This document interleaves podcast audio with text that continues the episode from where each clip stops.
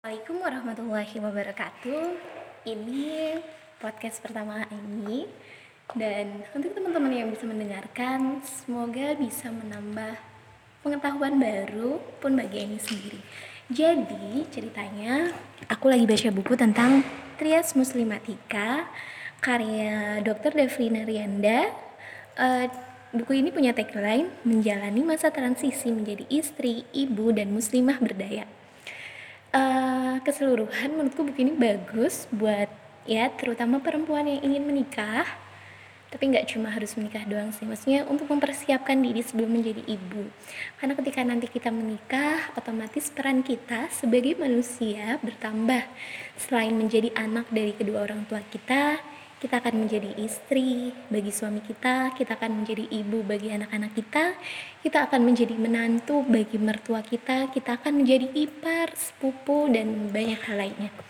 Nah, agar kita tidak apa ya namanya jet lag, kita perlu banget belajar. Dan belajar bisa dari mana aja kali ya. Terus lanjut di buku ini dikasih tahu juga parenting ala Mbak Davrina btw mbak Davrina ini udah punya satu anak namanya Daina.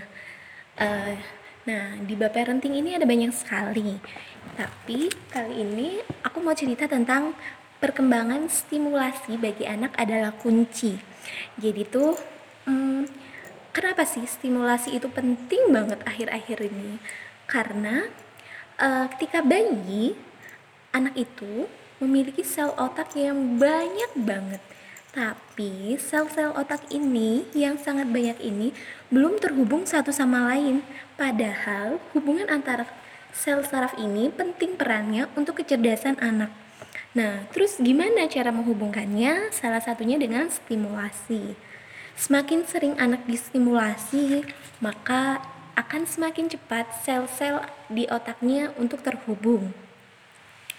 Kemudian, uh, ada salah satu penelitian dari Departemen Kesehatan Anak FKUI RSCM di penelitian itu membandingkan bahwa anak yang diberi stimulasi plus nutrisi yang baik ada tiga sampel di mana Pertama, anak yang diberikan stimulasi dan nutrisi yang baik. Yang kedua, anak yang hanya distimulasi dengan baik saja. Kemudian yang ketiga adalah anak dengan nutrisi yang baik tanpa stimulasi.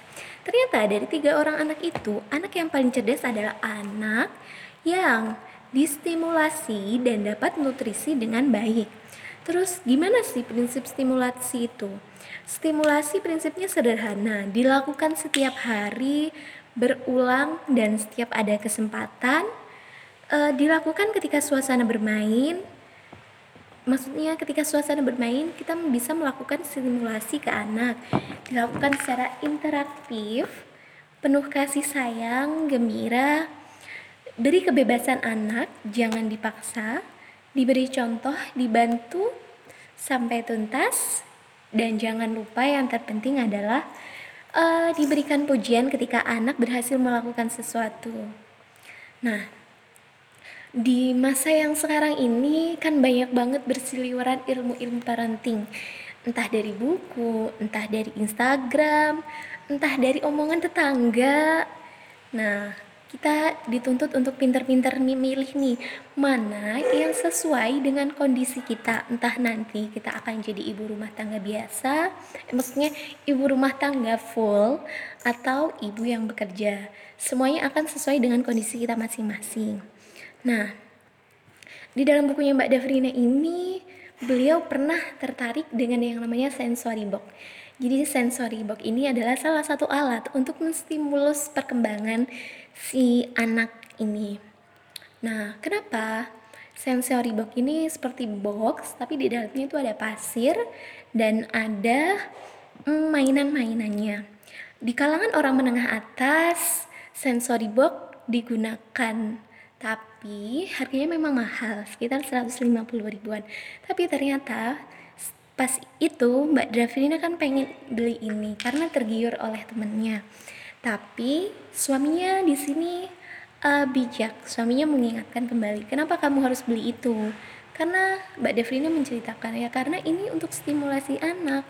Terus suaminya bilang oke okay, berapa harganya? 150 loh tapi kan sebelumnya kamu pengen beli buku buat Daina tentang perkembangan tubuh dan juga beli HP-HPan buat Daina agar si Daina nggak lagi megang HP kita. Terus akhirnya si suami ini dengan kebijakannya bilang gini, e, oke, okay, aku cuma punya uang 200 ribu, aku serahin semuanya ke kamu, kamu yang lebih tahu mana yang paling baik buat Daina, karena kamu sudah cari tahu, jadi kamu boleh milih mau beli sensory box atau buku dan HP. Setelah dipikir ulang, akhirnya Mbak Mbak Davrina memutuskan um, oke okay, sepertinya aku lebih memilih beli buku dan HP mainan karena sensory box mungkin gak cocok bagi kita yang orang bekerja. Karena di dalamnya ada pasir ketika pasir-pasir tumpah siapa yang akan membereskannya? Jadi tidak semua ilmu-ilmu parenting itu akan cocok di kita. Tergantung uh, kondisi keluarga kita tergantung gimana nanti kita. Jadi pinter-pinter kita memilih pinter-pinter kita bijak nah habis itu intinya Mbak Dafrina dan Mas Faldo mengingatkan untuk uh, jangan jangan terkecoh dengan toolsnya tapi kita harus fokus sama tujuannya kan tujuannya menstimulasi toolsnya dengan sensory box tools itu bisa diganti dengan apa aja. Yang penting tujuannya tercapai seperti itu. Nah, jadi pada akhirnya Mbak Dafrina memilih buku. Kenapa? Karena buku bisa dibacakan uh, lebih fleksibel kepada anak-anak. Nah, oh ya, tiga tahun pertama adalah masa perkembangan otak bagi anak tiga kali lipat dibandingkan orang dewasa. Ketika uh, bisa juga dibilang masa emas bagi perkembangan otak anak. Jadi di atas tiga tahun perkembangan otak sudah mengalami penurunan bahkan uh, tidak sampai satu kali melainkan setengah kali. Jadi kita harus benar-benar bisa memanfaatkan tiga tahun pertama anak sebagai tahun emas bagi mereka untuk mendapatkan stimulasi terbaik dari kita sebagai orang tuanya.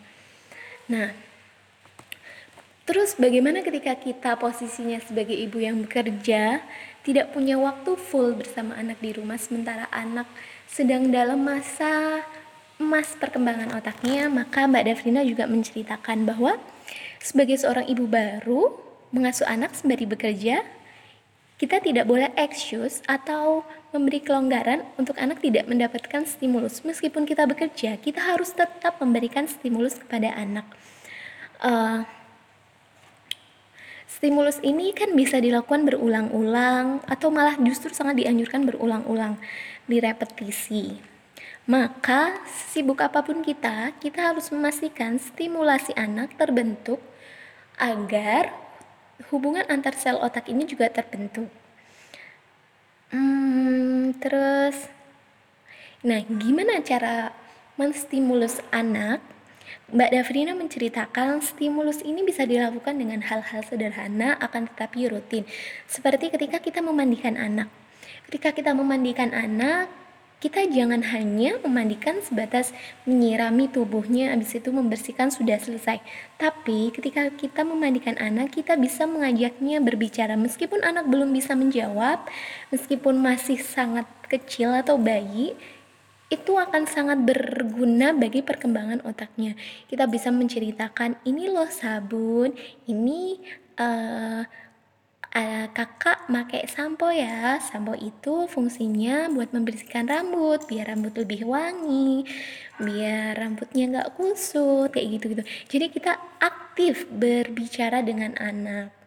Jadi anak merasa uh, dekat dengan ibunya meskipun anak masih belum bisa merespon tidak hanya tentang mandi, kita juga bisa melakukannya ketika makan, ketika bermain. Ketika makan, kita bisa menceritakan tentang makanan apa yang sedang ia makan.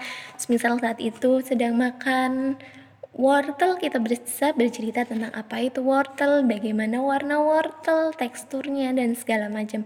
Tidak apa-apa, mungkin di masa-masa ini uh, pola komunikasi masih terlihat satu arah karena hanya kita yang bercerita sementara anak belum bisa menjawab. Tapi hal ini akan ber akan sangat membantu buat perkembangan otak si anak itu sendiri. Nah, kemudian stimulasi ini tidak harus dilakukan dengan mainan ataupun boneka, tetapi stimulasi ini bisa dilakukan hanya dengan menggunakan tangan kita. Jadi kan kadang kayak kita menirukan burung tapi sambil bercerita kita juga bisa menirukan nyamuk pakai tangan-tangan kita. Jadi jangan terjebak dengan tools-tools berupa mainan. Yang penting bagaimana kreativitas kita untuk menstimulus anak. Nah kemudian Mbak Davrina juga memberikan tips tentang bagaimana bermain dengan anak di tengah kesibukan. Yang pertama mulai dengan prinsip fokus di sepanjang waktu bersama karena kita sadar sebagai ibu yang bekerja waktunya terbatas tidak bisa 24 jam menemani anak, maka ketika bersama anak, ketika kita main, kita harus fokus no gadget. Untuk kita sendiri, kita fokus dengan si anak, perhatian kita tertuju ke anak, mata kita dan pikiran kita juga tertuju kepada si anak. Yang kedua, gunakan alat stimulus yang kita sukai dan anak sukai eh kita kuasai dan anak sukai. Jadi semisal kita di dimampukan untuk mempunyai alat-alat stimulasi maksudnya selain tangan maksudnya mainan gunakan mainan-mainan yang memang benar-benar bunda bunda kuasai. Semisal uh, bunda sangat menguasai menggunakan boneka tangan maka gunakanlah boneka tangan untuk menstimulasi anak. Gitu. Kemudian yang prinsip ketiga yang sangat penting adalah jadilah anak-anak. Ya. Kita berperan di situ kita sebagai anak-anak. Di mana ketika kita melihat sesuatu gambar atau um, mainan kita menganggapnya wah itu sangat berharga atau wah itu sangat menarik. Jangan gunakan logika sebagai orang dewasa karena kita harus menempatkan diri sebagai anak-anak. Kenapa? Karena kita memang pada dasarnya kita akan lebih nyaman ketika kita berbicara dengan orang yang seumuran karena kita menganggapnya seia sekata. Berarti ketika kita bermain bersama anak, kita posisikan diri sebagai anak tersebut. Kemudian, kuantitas menurun, kualitas pantang turun. Nah, ini bagi ibu-ibu yang bekerja kan memang kuantitasnya menurun, banyak waktu yang habiskan bersama anak menurun tapi jangan lupa kualitas nggak boleh turun Lalu gimana agar kualitas tidak boleh turun? Maka di buku Mbak Dafrina ini diceritakan tentang bagaimana Mbak Dafrina menyediakan 1 sampai 2 jam dalam sehari untuk benar-benar berduaan dengan si anak ini. Nah, berduaan di sini dalam waktu 1 sampai 2 jam tanpa ada suami, nenek, suster kalau ketika kita memakai suster dan juga tanpa adanya interupsi gadget. Sederhana ya, 1 sampai 2 jam dalam sehari. Tapi itu merupakan waktu yang susah. Kita harus bisa menahan diri untuk tidak membuka gadget. Kita harus bisa fokus ke anak kita dan jadikan waktu-waktu itu sebagai waktu me time. Nah, uh, tidak dipungkiri Mbak Davina bercerita bahwasanya 1 sampai 2 jam itu di awal-awal terasa sangat berat karena ada saja godaan untuk membuka HP, untuk membalas chat, untuk membuka grup. Akan tetapi perlu diingat uh, kecanduan gadget bisa berujung speech delay bagi anak. Speech delay itu apa? Speech delay itu keterlambatan anak berbicara. Jadi kayak di sekolahku di TKIT ada anak yang sudah berumur lima tahun atau kalau nggak salah enam tahun sekarang belum bisa berbicara dengan baik. Ternyata setelah diteliti orang tuanya sudah membiasakan gadget sedari kecil. Jadi anak tidak diajak untuk berinteraksi dua arah melainkan hanya satu arah. Nah, jadi ketika kita sangat tergoda untuk membuka gadget, ingat-ingat lagi. Ketika kita membuka gadget, ketika kita tergoda dengan gadget, ada kemungkinan anak akan akan terkena speech delay dan speech delay saat ini banyak ditemukan karena paparan gadget. Kemudian, nah ketika anak sudah mengalami speech delay, itu akan membutuhkan uang dan tenaga yang bisa dibilang banyak karena melakukan karena membutuhkan terapi wicara. Nah, kemudian selain konsistensi melakukan me time, kualitas waktu bersama anak bisa diupayakan dengan beberapa hal. Mbak Davina bercerita yang pertama, sebisa mungkin off dari gadget selama berada dalam jarak pandang anak. Jadi ketika kita sedang menghabiskan waktu me time tadi bersama anak, tahan diri untuk tidak memainkan gadget. Kita posisikan diri kita sebagai anak. Ketika kita kebanyakan main gadget, anak kan pasti akan berpikir, oh gadgetnya menarik ya, aku pengen lihat juga ah Oh, gadgetnya seru banget ya, lebih seru daripada bunda mainan sama aku. Meskipun anak tidak mengungkapkan hal demikian, tapi kita sebagai orang yang sudah dewasa, harusnya kita yang bisa menempatkan posisi tersebut. Jadi, sebesar apa pun keinginan untuk membuka gadget, ditahan dulu.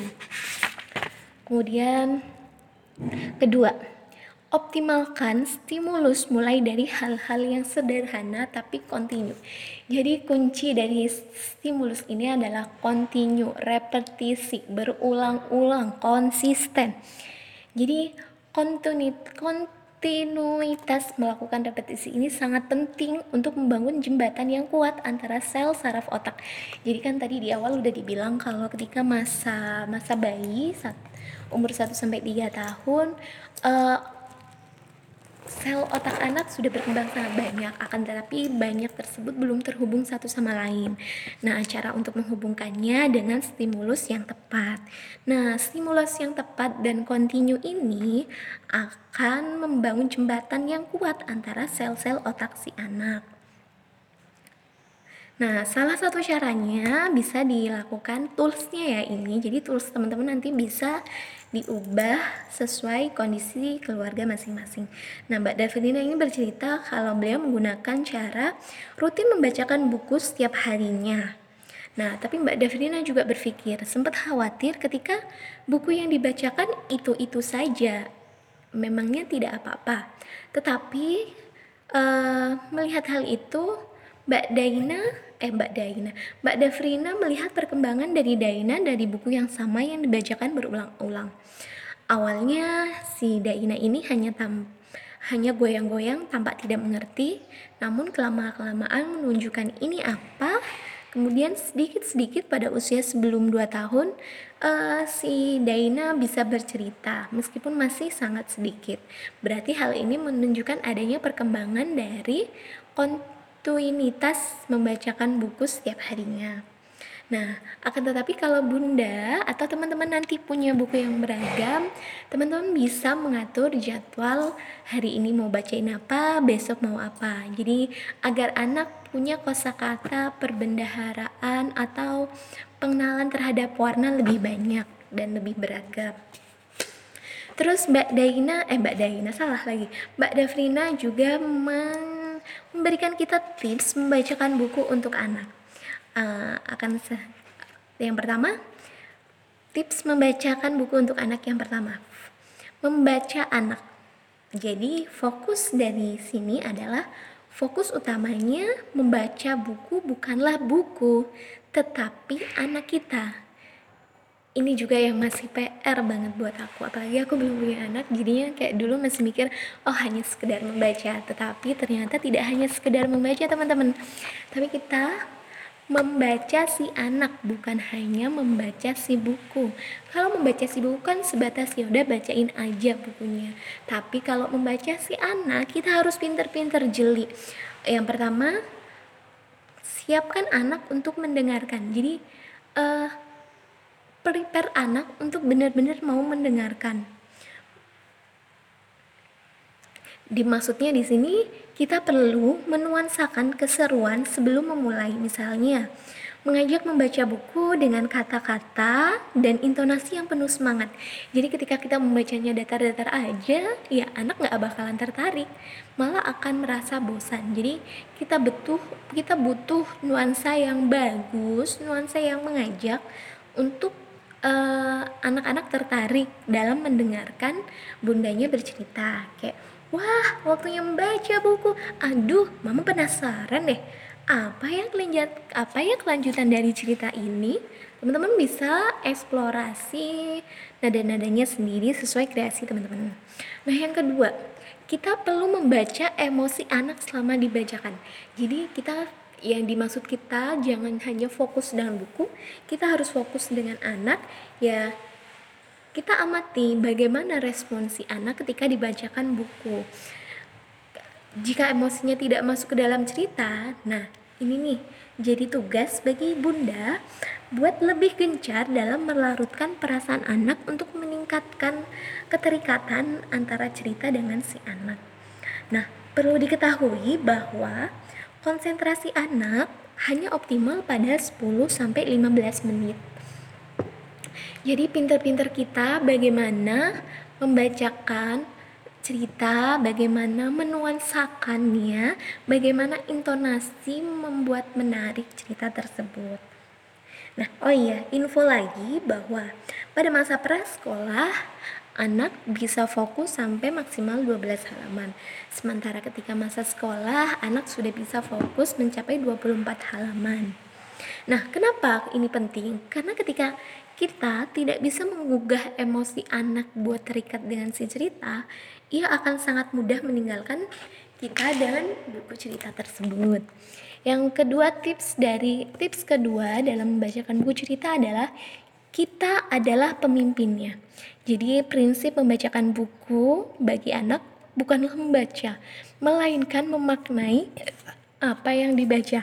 Jadi kita nggak harus baca plek sama dengan yang tertulis di buku, melainkan kita bisa mengubahnya variatif sesuai mm, sesuai kemampuan kita dan bisa saja kita mengubah ceritanya akan tetapi masih berkesinambungan dengan si gambar biar atau biarkan gambar ini yang bercerita sendirinya. Yang ketiga gunakan kejadian sehari-hari atau kata sehari-hari untuk mengungkapkannya. Kenapa? Ini tuh agar anak lebih melekat dengan apa yang diceritakan.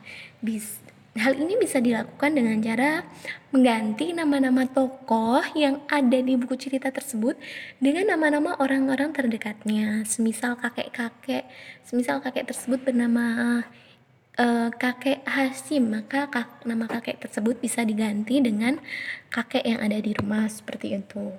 Atau teman-teman di rumah yang ia punya. Kemudian, tambah kosakata baru. Nah, pada dasarnya, membacakan cerita pada anak adalah momen memanggil kosakata yang sudah anak kita punya dan mengenalkan kosakata sulit untuk menambah perbendaharaan kosakata. Hal ini akan membantu anak lebih lancar berbicara di kemudian hari. Nah, jadi uh, ini bisa disebut fungsi juga sih, kayak kita mengenalkan kosakata kosakata baru bagi si anak. Kemudian libatkan anak. Jadi sebisa mungkin kita harus pintar-pintar melibatkan anak dalam saat ketika kita membaca buku. Seperti bisa dilakukan kayak kira-kira apa ya kelanjutan dari ceritanya? Atau siapa ya yang udah pernah main ini? Atau Daina udah pernah makan ini? Kayak gitu. Itu salah satu contoh melibatkan anak dalam membaca buku. Kemudian buat elemen of surprise dengan suara yang bervariasi dan konflik cerita. Karena anak suka sekali dengan kejutan-kejutan kecil yang menarik perhatiannya. Menggunakan suara yang berubah-ubah ketika ada pergantian tokoh atau membacakan bunyi-bunyian. Inilah kenapa dalam dongeng kita mengenal berbagai bentuk uh, karakter suara yang berbeda-beda meskipun dilakukan oleh satu orang. Seperti kayak tok tok tok jadi nggak monoton ceritanya. Nah tips stimulasi yang ketiga never ever bohongin anak. Ini nih yang biasanya sering kali kita temuin di di masyarakat. Kayak ketika anak misal kita lagi ke pusat perbelanjaan uh, anak menyukai mainan katakanlah robot tapi ternyata robot tersebut sudah ada di rumah. Kecenderungan kita akan mengatakan, ih jangan mainannya kotor, eh mahal. Eh letakin itu punya tante. Seakan-akan merijek perasaan anak. Padahal seharusnya kita bisa melatih anak bernegosiasi sedini mungkin. Meskipun mungkin anak belum terlalu paham apa itu negosiasi. Nah anak ajaklah anak untuk berpikir seperti kan kakak Daina udah ini contohnya Daina ya. Kan kakak Daina udah punya mainan ini di rumah. Kasihan ya mainannya di rumah udah lama nggak dimainin atau kan bunda uh, kan kita sudah ditunggu sama ayah di mobil. Berarti nggak boleh lama-lama. Atau kan ini punya tante kalau mau Daina harus beli harus pakai uang nggak bisa asal ambil gitu-gitu. Intinya bagaimana kreativitas kita untuk mengajak si anak ini bernegosiasi dengan bahasa anak tentunya. Gitu. Jadi jangan biasakan membohongi si anak. Kenapa? Tidak boleh membiasakan untuk berbohong karena ketika kita berbohong ke anak nanti anak akan tidak percaya lagi ke kita dan akan memilih bercerita kepada orang lain. Yang kedua, anak akan rendah percaya dirinya. Begitu kira-kira yang bisa aku share hari ini dari buku Trias Muslimatika karya Davrina Rianda eh Dokter Davrina Rianda tentang stimulasi bagi anak dalam masa perkembangan otaknya. Terima kasih teman-teman, semoga bermanfaat. Assalamualaikum.